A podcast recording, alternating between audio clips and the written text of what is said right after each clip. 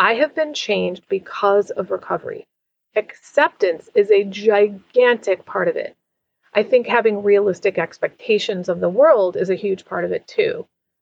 Now, I have much more realistic expectations than I ever did before, and I'm so much more accepting.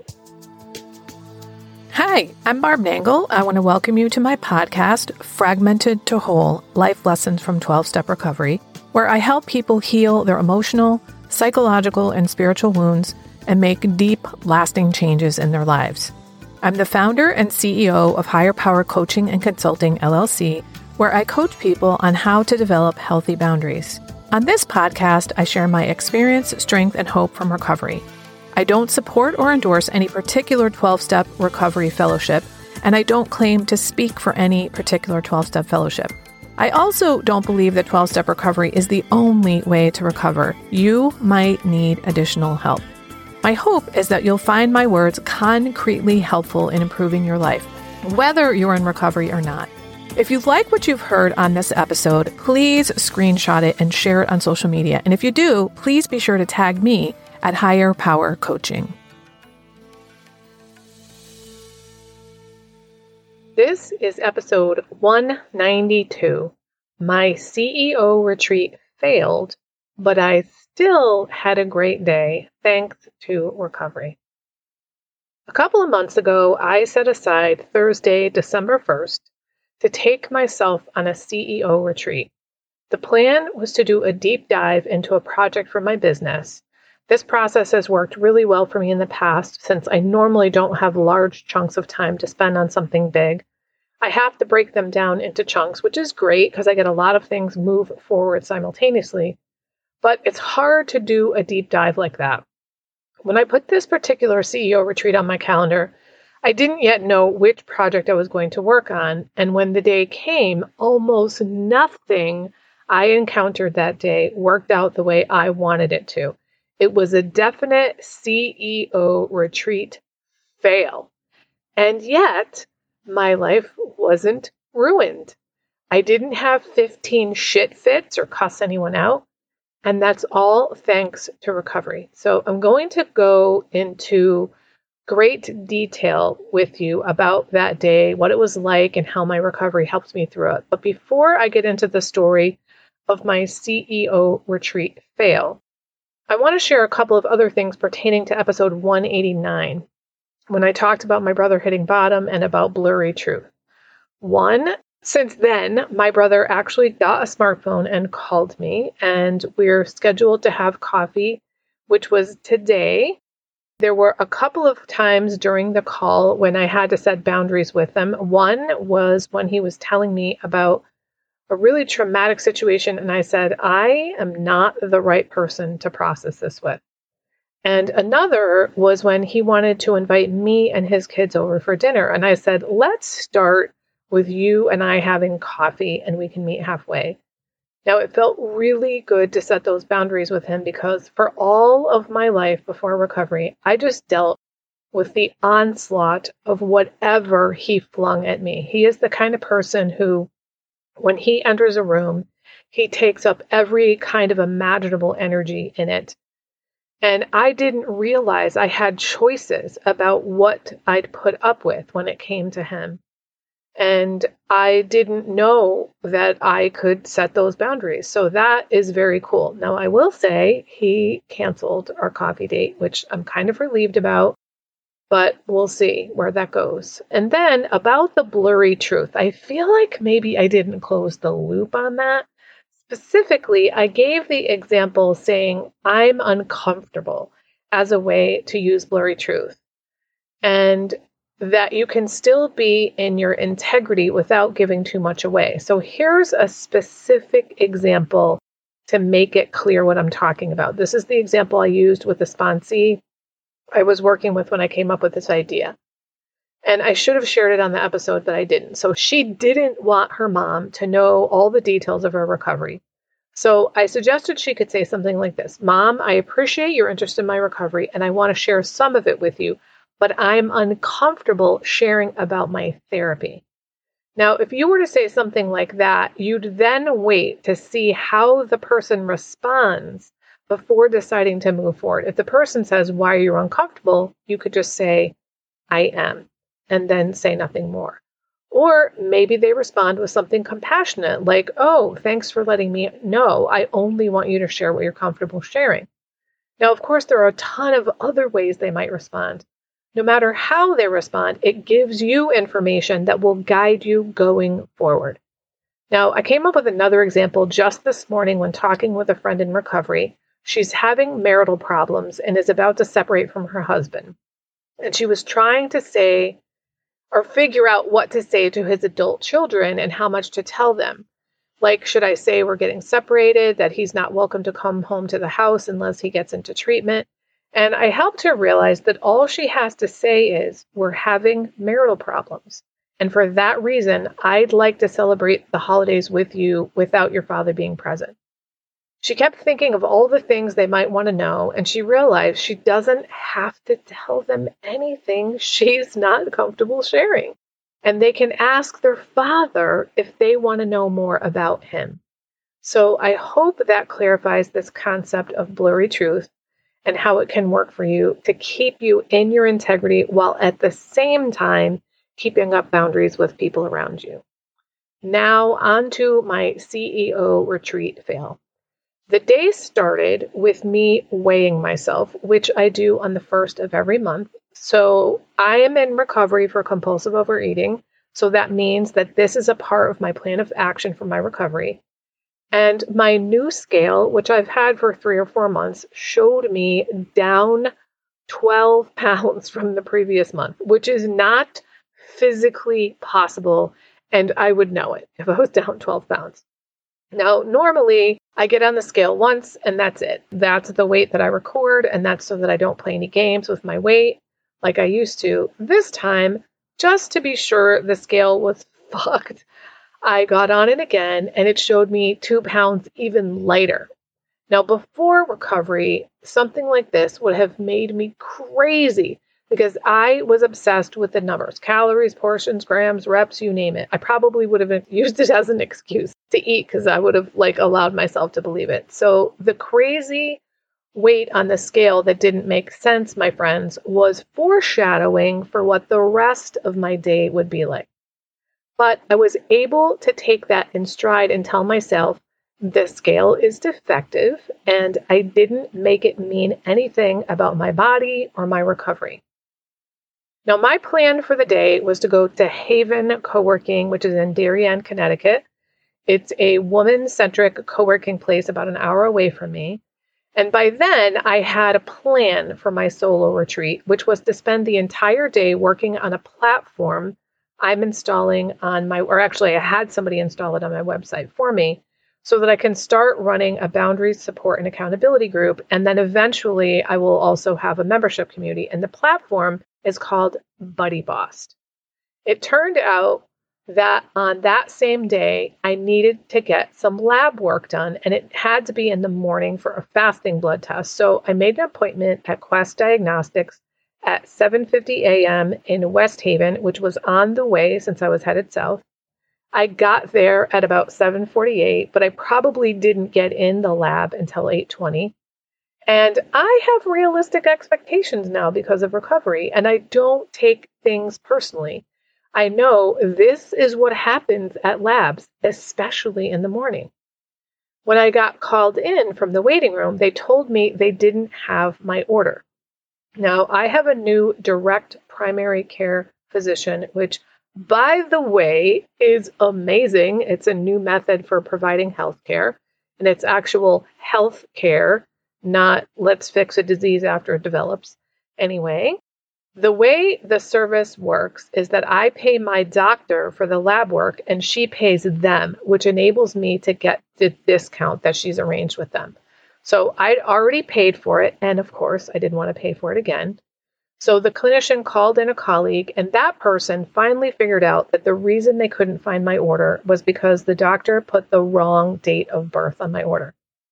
On top of all that, I wanted to get a COVID test while I was there because I have a colleague that had recently come down with COVID, but they wouldn't let me do that without having put in the order ahead of time. So I decided rather than deal with that there, I would make an appointment at the Quest Lab in Darien since I was headed there anyway for the co working place.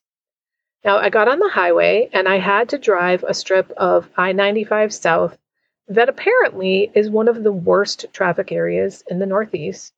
And this day was perfect evidence of that. So I sat in traffic for quite some time, which used to just boil my blood before I got into recovery. But again, I now have realistic expectations and understand that highways were made for traffic, especially during rush hour on the busiest strip in the Northeast. When I got to the co working place, I decided to set up the appointment at Quest right away. And I don't know what was going on, but I had to reset my password three different times on the Quest Diagnostics website, but I still couldn't get an appointment set up. So I decided I'd go on my lunch break since it was only two miles away. When lunchtime came, I went to Quest Diagnostics, checked in at the little kiosk when I got there, and I waited a while. I finally got called in and they said, We didn't get your order. And I said, Well, I just checked in. And they were like, Yeah, it doesn't work that way. And since I couldn't log into their site, they said I could go to the urgent care center about a mile down the road. So I went there and I had to wait in line for a while because they were responding to people on the phone first. The gentleman at the desk was very kind and he said, I'll be right with you. Well, he wasn't right with me because there were so many calls, but he was also really polite to all the people on the phone. And he got to me soon enough. And I said, I don't have insurance and I want to know how much a COVID 19 test is going to be and how long it would take. And he said $125. And I was like, nope, I am going to wait until I get back to New Haven because I can do it cheaper than that. Anyway, on to my project of the day, which was setting up Buddy Boss. For this is what I'm going to use for my upcoming boundary support group and eventual membership community. And I paid somebody recently to do the installation of this platform on my site. So all I had to do was the setup. However, when I sat down and logged in, I realized they had actually installed something called Buddy Press and not Buddy Boss.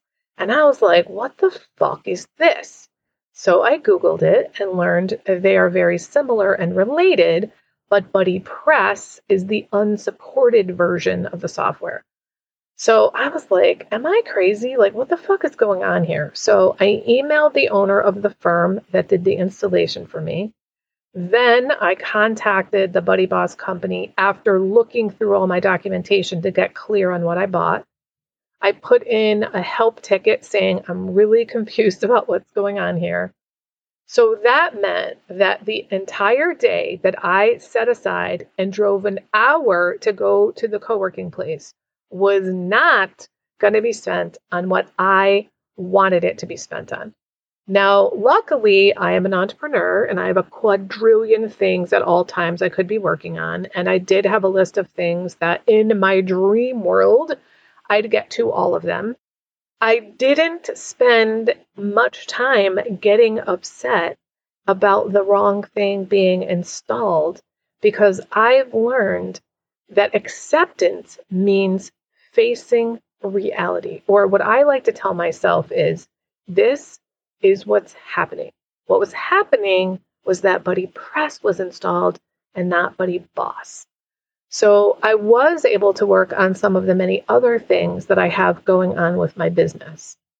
But I still have to do all the work in my head to tell myself that stuff is okay. And the fact that I didn't lose my shit when the people couldn't find my lab order is amazing. I just took it in stride. I maintained my calm. I didn't take out anything on any of the people in front of me. When I got in traffic on the highway, which I know is there for traffic, so that didn't bother me. I just continuing to listen to the podcast I had on. Then, when the whole buddy boss thing happened, I also didn't lose my shit over that. I just moved on to something else I wanted to work on. Now, I think partly because I learned to look for my part in things in recovery. And when I did that, I found out that I had a part in a lot more things than I ever realized. So that means that I often take the stance of assuming I've either made a mistake or misunderstood what's going on so as not to dive automatically into blame mode, which is what I always did before recovery. But in the case of the Buddy Boss situation, it turns out I actually did understand what was going on. I still don't have answers as to why Buddy Press was installed instead of Buddy Boss. And then on top of all that, I was supposed to see my sweetheart that night because Thursday is one of our regular nights. But because I'd been exposed to COVID or to somebody who had COVID, we decided not to see each other until I got tested. So I texted him and said, Hey, maybe we can watch a movie together tonight remotely. But he never responded. And when I was on my way home in my very long drive, I called him and got his voicemail. And I said, I'll be driving for at least an hour. So if you get this message in time, call me back. And he didn't. So my brain started telling me things like he's ignoring me, he doesn't care about me, he doesn't love me. Now, I know intellectually this is all bullshit, but in the past, I believed all those thoughts. I still had to do some work in my mind to remind myself, Barb, that is not what's happening. He adores you. He loves being with you. He misses you. He probably misplaced his phone, as he often does, which, by the way, that's exactly what happened. Now, on the drive home, it actually took me much longer than an hour because I was literally crawling for much of the drive because of the very heavy traffic. There were a couple of times when I got to drive at normal pace, then all of a sudden there was traffic again. And it just didn't bother me. I was like, this is what happens when you drive to that part of the state during the week. I have realistic expectations now about what's going to happen. All of these things that I've been telling you about are the shit that used to drive me up the damn wall. It was the stuff that would make me snap, especially when it was thing after thing after thing, like it happened on this day. Now, I'm telling you all this to show you that I am changed. I have been changed because of recovery. Acceptance is a gigantic part of it. I think having realistic expectations of the world is a huge part of it too. Now, if you need help with expectations or with acceptance, I have episodes on both of those, which I will link in the show notes. Now, I have much more realistic expectations than I ever did before. And I'm so much more accepting. So, this is what a day in the life of Barb in recovery looks like. I had planned on spending the day totally focused on my business, but that's not what happened. There was the medical lab drama, there was the traffic, the wrong software, my sweetheart not responding. But I went with all of it and I didn't die. And I handled it with equanimity. So you see, shit still happens to me all the time. And I know that these are not examples of horrendous things, but they're annoying. And it's the kind of stuff that just used to put me over the edge before I got into recovery. And it is such a blessing to be able to have a day like this and not feel like the fucking world is against me or I have to be a dick to other people and take my frustration out on them. I was polite and conversational and appreciative of all of the people that were serving me. Now, one last thing before I sign off. My 200th episode is coming up, and my podcast manager, Alicia Galati, is going to interview me for that episode. So if there's anything you want her to ask me, or if you have ideas for how I could celebrate this huge milestone, I would love to hear from you. You can either DM me on the Instagram or email me, barb at higherpowercc.com with your ideas. If you're ready to finally have an enjoyable, relaxing summer doing things you really want to do, instead of always following other people's agendas, I have some openings for private clients right now. If you are really tired of saying yes to things you really don't want to do and being overly accommodating to others, this is for you. It's time to start accommodating yourself. Maybe you're dissatisfied with your relationships and overwhelmed with all kinds of difficult feelings because of your interactions with others. If you'd like to get your life in order before the summer hits, go to barbchat.net and sign up for a free 30 minute call with me about my private coaching so we can get started right away. That way, you'll be done by summer. This is for people who are finally ready to make deep, lasting changes in their relationship patterns, including their relationships with themselves, their partners, family, friends, and colleagues. Go to barbchat.net. If you like this podcast, and I'm guessing you did, or you wouldn't still be listening, then you're gonna love the other things I have to offer.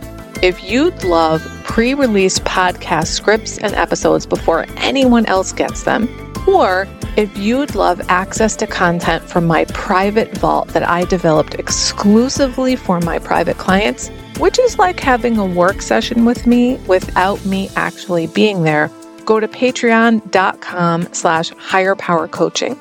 There are three tiers ranging from as low as $4 up to $24 a month.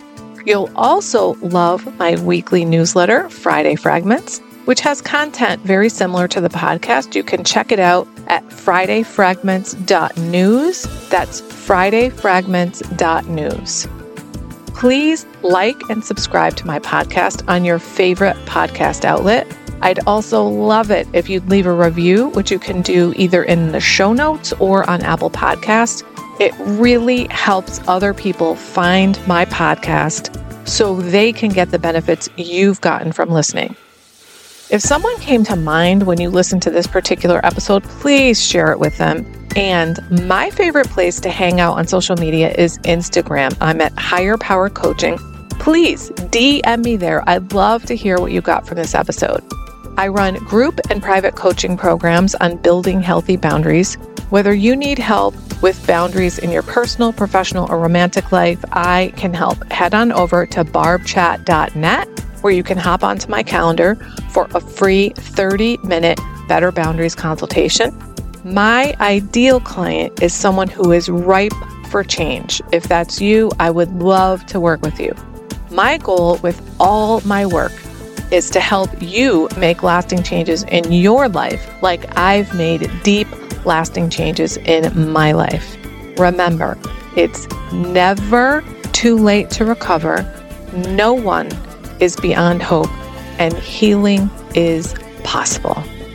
Thanks for listening.